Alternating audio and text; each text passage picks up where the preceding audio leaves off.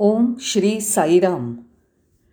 प्रशांती संदेशाच्या चौसष्टाव्या भागात आपलं सहर्ष स्वागत. आजचा विषय आहे आवश्यक गोष्टी. आपल्याला काय करणं आवश्यक असतं? आपण ज्यांना वासना म्हणतो ते पूर्वजन्मीचे ठसे पूर्णपणे पुसून टाकायचे ही सर्वात पहिली आणि महत्त्वाची आवश्यकता. या वासना म्हणजेच पूर्वजन्मीचे ठसे पूर्णपणे काढून टाकायला हवेत. आणि दुसरं म्हणजे उपभोग्य विषय वस्तू किंवा विषय सुखांना पूर्णपणे दूर करायचं. आपण उपयोग्य विषय वस्तूंपासून दूर राहायचं. त्यांच्या भ्रमात अडकायचं नाही. त्यांच्या मोहात पडायचं नाही. ही दुसरी आवश्यक गोष्ट आहे. आणि तिसरी आवश्यक गोष्ट कुठली? तर ती एकमेव गोष्ट आहे संपूर्ण शरणागती. आपल्या भगवंताच्या पदकमलांवर स्वतःला पूर्णपणे समर्पित करायचं. आपल्याला स्वतःहून एकट्याला सगळं काही सांभाळता येत नाही. मला पूर्णपणे आत्मसंयम पाळता येतो? नाही. मी असं म्हणू शकत नाही की वासनाक्षय करणं मला शक्य आहे. मी पूर्वजन्मीचे सर्व ठसे मिटवू शकेन? हे केवळ अशक्य आहे. भगवंताच्या पदकमलांवर सर्वस्वी शरण गेल्यावर त्याच्या दैवी हस्तक्षेपांमुळेच हे शक्य होईल. आणि शेवटी ती निरव शांततेची अवस्था असते. या विचार करण्यायोग्य आवश्यक गोष्टींकडे मी तुमचं लक्ष वेधतोय. वासनाक्षय ही पहिली आणि सर्वात महत्त्वाची आवश्यकता आहे.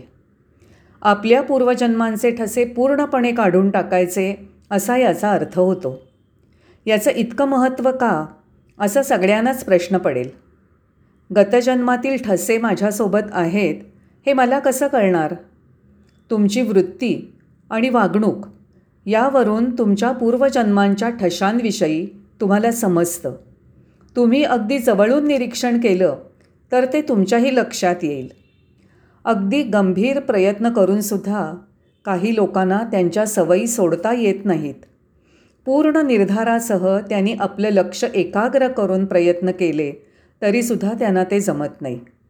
त्यांचं काही स्वभावविशेष किंवा वृत्ती आणि वागणुकीसंबंधित कल या सगळ्यातून त्यांना बाहेर पडता येत नाही. का? याचा अर्थ असा होतो की हे कल पूर्वजन्माच्या ठशांच्या रूपात उपस्थित असतात. आता प्रश्न असा आहे की या वासना हे कल कसे काढायचे? यावर एक उपाय आहे. आत्मजाणीव किंवा स्व किंवा आत्म्याचा शोध म्हणजेच तत्त्वज्ञान. आध्यात्मिक जागरूकता तत्त्वज्ञान आत्मज्ञान हे साधता आलं तरच वासनाक्षय होऊ शकेल. पूर्वजन्मांचे ठसे पुसून टाकता येतील. हाच एकमेव मार्ग आहे. आता आपल्याला प्रश्न पडेल काय गरज आहे? कशासाठी हे सगळं करायचं? हे आवश्यक आहे. आपल्या दैनंदिन जीवनात आपल्याला कर्ज फेडायची असतात. आणि त्यावेळी चालू कमाईतनं पैशांची बचतही करायची असते. हा तसाच प्रकार आहे. कर्जफेड ही वासना क्षयासारखी म्हणजेच पूर्वजन्मांचे ठसे मिटवण्यासारखी असते. आणि चालू कमाईतून केलेली पैशांची बचत ही तत्त्वज्ञान किंवा आत्मबोध किंवा आध्यात्मिक जागरूकता यासारखी असते असं म्हणता येईल. म्हणून आध्यात्मिक चौकशीमार्फत या दोन्ही एकाच वेळी समजून घेता येतील. एक तर तुम्ही भविष्यासाठी बचत कराल आणि दुसरं म्हणजे कर्ज फेडून तुम्हाला पूर्वजन्मांचे ठसे पूर्णपणे मिटवता येतील. आणि आता दुसऱ्या बाजूकडे मला तुमचं लक्ष वेधून घ्यायचं आहे ही बाजू म्हणजे इंद्रियांवर काबू अर्थात इंद्रिय नियमन.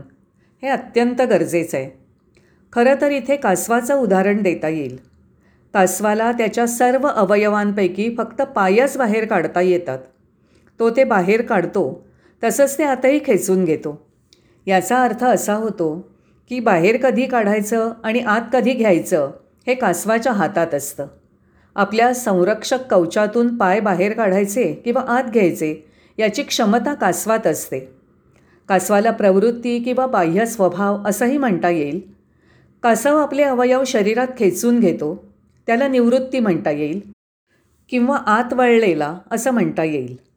अशा रीतीने आपण जेव्हा बाह्य उपक्रमात गुंतलेले असतो तेव्हा ती कासवाच्या बाहेर काढलेल्या पायासारखी प्रवृत्ती असते. आणि मी ज्या वेळेला स्वतःला आपल्या आत्मशोधात पूर्णतया गुंतवतो त्यावेळी कासवाच्या बाबतीत सांगायचं झालं तर ते त्यांनी पाय आत खेचून घेतल्यासारखं असतं. आपल्या सर्वांना अगदी चांगलं माहीत आहे की आपण एक जरी खिडकी उघडी ठेवली तरी मेणबत्ती किंवा दिवा विझून जातो. घरातले सगळे दरवाजे बंद केले आणि एखादा जरी उघडा राहिला तर चोराला आत शिरता येतं. एकच खिडकी उघडी राहिली तरी दिवा विजतो आणि एकच दरवाजा उघडा राहिला तरी चोराला आत शिरता येतं. अशा प्रकारे आपल्या मार्गात उपभोग्य विषय वस्तूंच्या बाबतीत आपण थोडे जरी दुर्बळ असलो तरी आपल्याला काय करावं कसं पुढे जावं ते सुचणार नाही.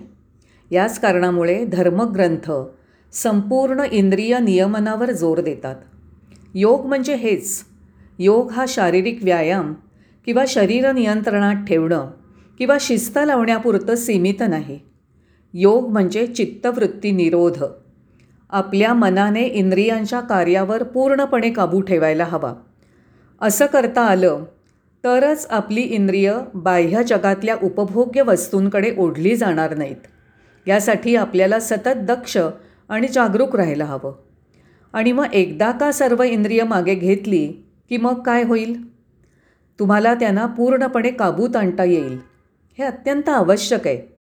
इंद्रियाणींद्रियार्थेभ्य म्हणजे बाह्य उपभोग्य वस्तूंपासनं आपण आपली इंद्रिय मागे घ्यायला हवीत. कर्मेंद्रिय ज्ञानेंद्रिय आणि मन या सर्वांना आत ओढून घ्यायला हवं. धर्मग्रंथ हेच सांगतात. पण तरीही उपभोग्य विषयवस्तूंप्रतीच्या आकर्षणाचा एखाद्या केसाच्या दाटी एवढा बारीकसा अल्पांशा एवढा मागमूस आपल्याला सापडतोच. त्यामुळे काय होतं? तर आसक्ती किंवा भावनिक गुंतवणूक निर्माण होते आणि पुढे त्यातनं अनुभव आणि मजा लुटणाऱ्या लालसेपर्यंत त्यात वाढ होत राहते. अशा रीतीने उपभोग्य विषयवस्तूंवरील आसक्तीचा थोडासाच लवलेश जरी मागे उरला तरी तो आपली त्यावरची आसक्ती वाढवेल आणि त्यानंतर त्या मिळवून त्यापासून सुख उपभोगण्याची लालसा निर्माण करेल. उदाहरण द्यायचं झालं तर एखादा साप घरात शिरला. तर तुम्ही सुखकर स्थितीत राहाल का? तो कोणत्याही क्षणी तुम्हाला चावेल. हे असंच आहे. धर्मग्रंथात स्पष्टपणे सांगितलं आहे की इंद्रिय खूप प्रभावशाली असतात. किती सहजतेने आपण याविषयी बोलतो? उपयोगात आणणंही किती सोपं वाटतं. पण इंद्रिय इतकी बलशाली असतात की एखादा श्रेष्ठ विद्वान पंडितसुद्धा त्या उपभोग्य विषय सुखांपासून निसटू शकत नाही.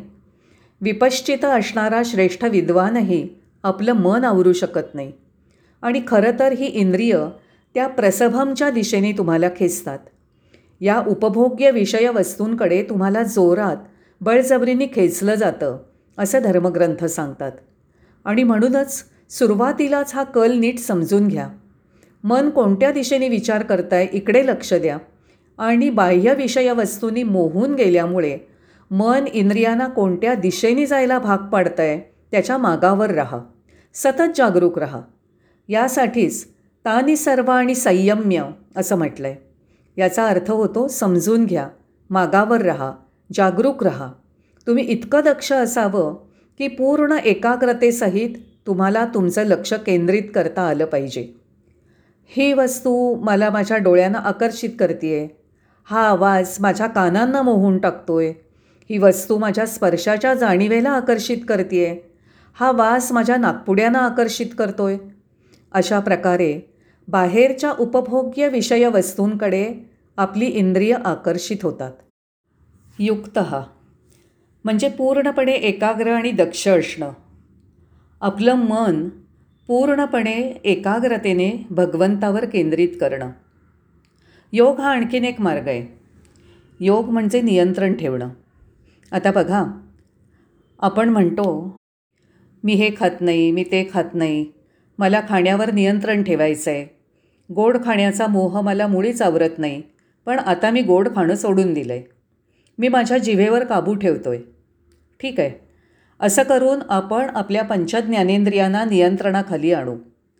तुम्हाला वाटत असेल की तुम्ही काबू ठेवताय पण माझ्या मित्रांनो तुम्ही तात्पुरतं नियंत्रण ठेवताय.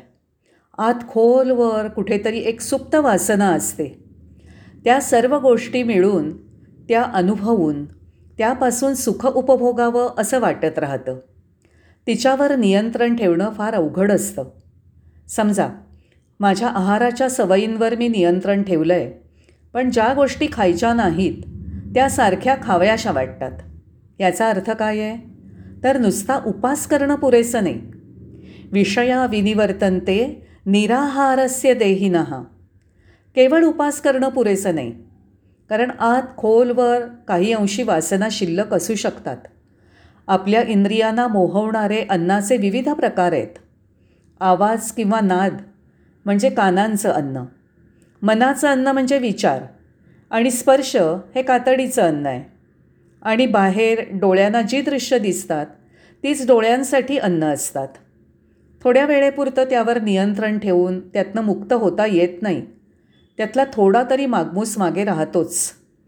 रसोप्यस्य परंदृष्ट्वा निवर्तते. एक अंतस्थ इच्छा अंतस्थ आकर्षण अंतस्थ वासना आत खोलवर कुठेतरी असू शकेल.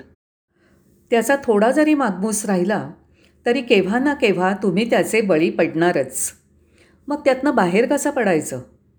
अर्थात करुणामयी भगवंतच आपल्याला त्यावरील उपाय दाखवून देईल.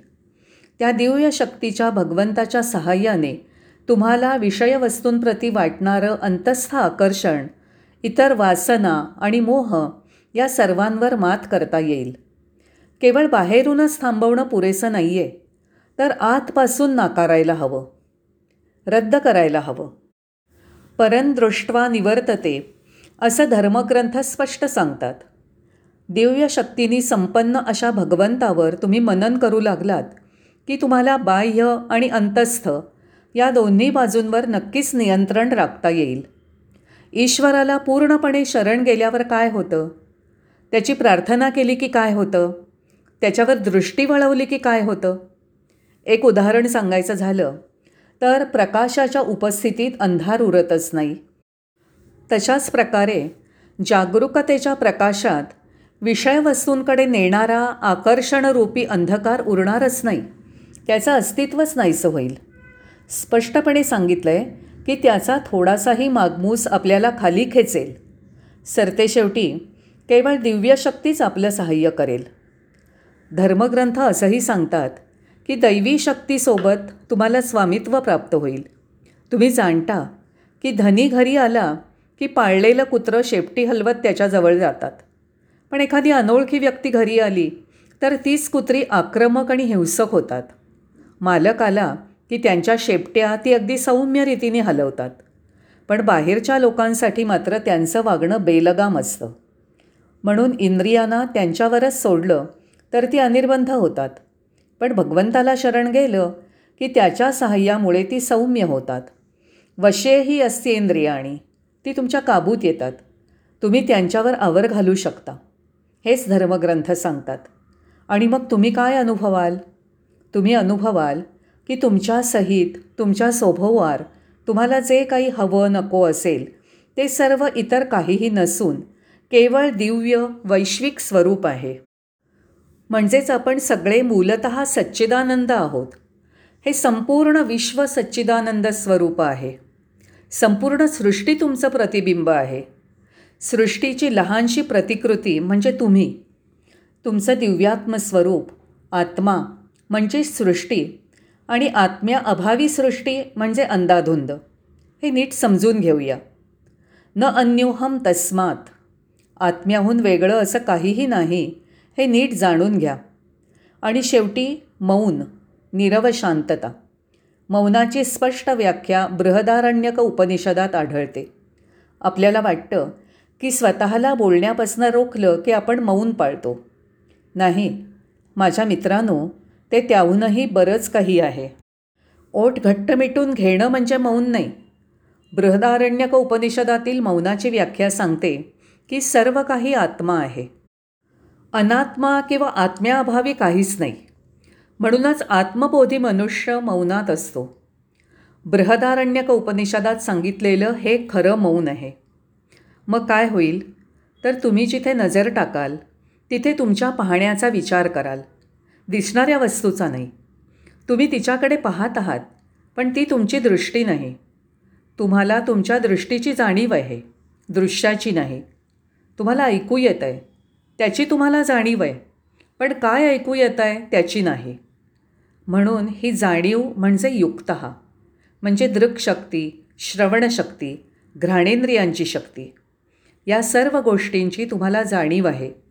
दृश्याशी ध्वनीशी स्पर्शाशी किंवा सुगंध पसरवणाऱ्या वस्तूशी तुमची तादात्म्यता नाही.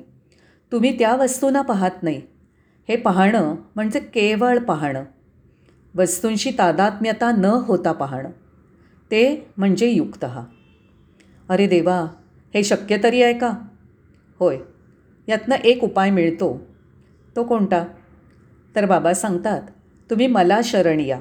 या माझ्याकडे या. सगळं काही सोडून द्या. मी तुमची काळजी घेईन. मी असताना भीती कशाची? तुमचं ओझं वाहण्यासाठी मी आहे ना? बाबा सांगतात सगळी ओझी माझ्या चरणांवर सोपवा आणि आनंदाने जा. अशा रीतीने आपण एकदा या मतपरहाला शरण गेलो. त्याच्यावर सगळं काही सोपवलं. म्हणजे आत्मपर आपल्यातील आत्म्याला शरण जायचं. असं केलं की आपल्याला सगळं काही साध्य करता येईल. हा अद्वैती दृष्टिकोन आहे. आवश्यक गोष्टींवरील या संक्षिप्त संभाषणामध्ये वासनाक्षय म्हणजे पूर्वजन्मांचे सर्व ठसे मिटवून टाकणं आणि इंद्रिय निग्रह म्हणजे इंद्रियांवर पूर्ण संयम आणि सर्वात महत्त्वाचं म्हणजे भगवंताच्या पदकमलांवर शरणागत होण्याची प्रक्रिया. या सर्वांविषयी मला स्पष्टरित्या समजावता आलं आहे असं मला वाटतं आहे प्रकाश आणि आत्मतेज याविषयी तुम्ही जाणलं की सृष्टीत अनात्मा म्हणजेच आत्म्याशिवाय इतर काही नसतंच हे तुमच्या लक्षात येईल. सृष्टीतील सर्व काही केवळ आत्म्याचंच प्रगटीकरण आहे इतर काहीही नाही. हे उमगलं की तुम्ही मौनावस्थेत जाल. तुमचा वेळ देऊन शांतपणे ऐकल्याबद्दल तुम्हा सर्वांचे सहर्ष आभार. जय साईराम.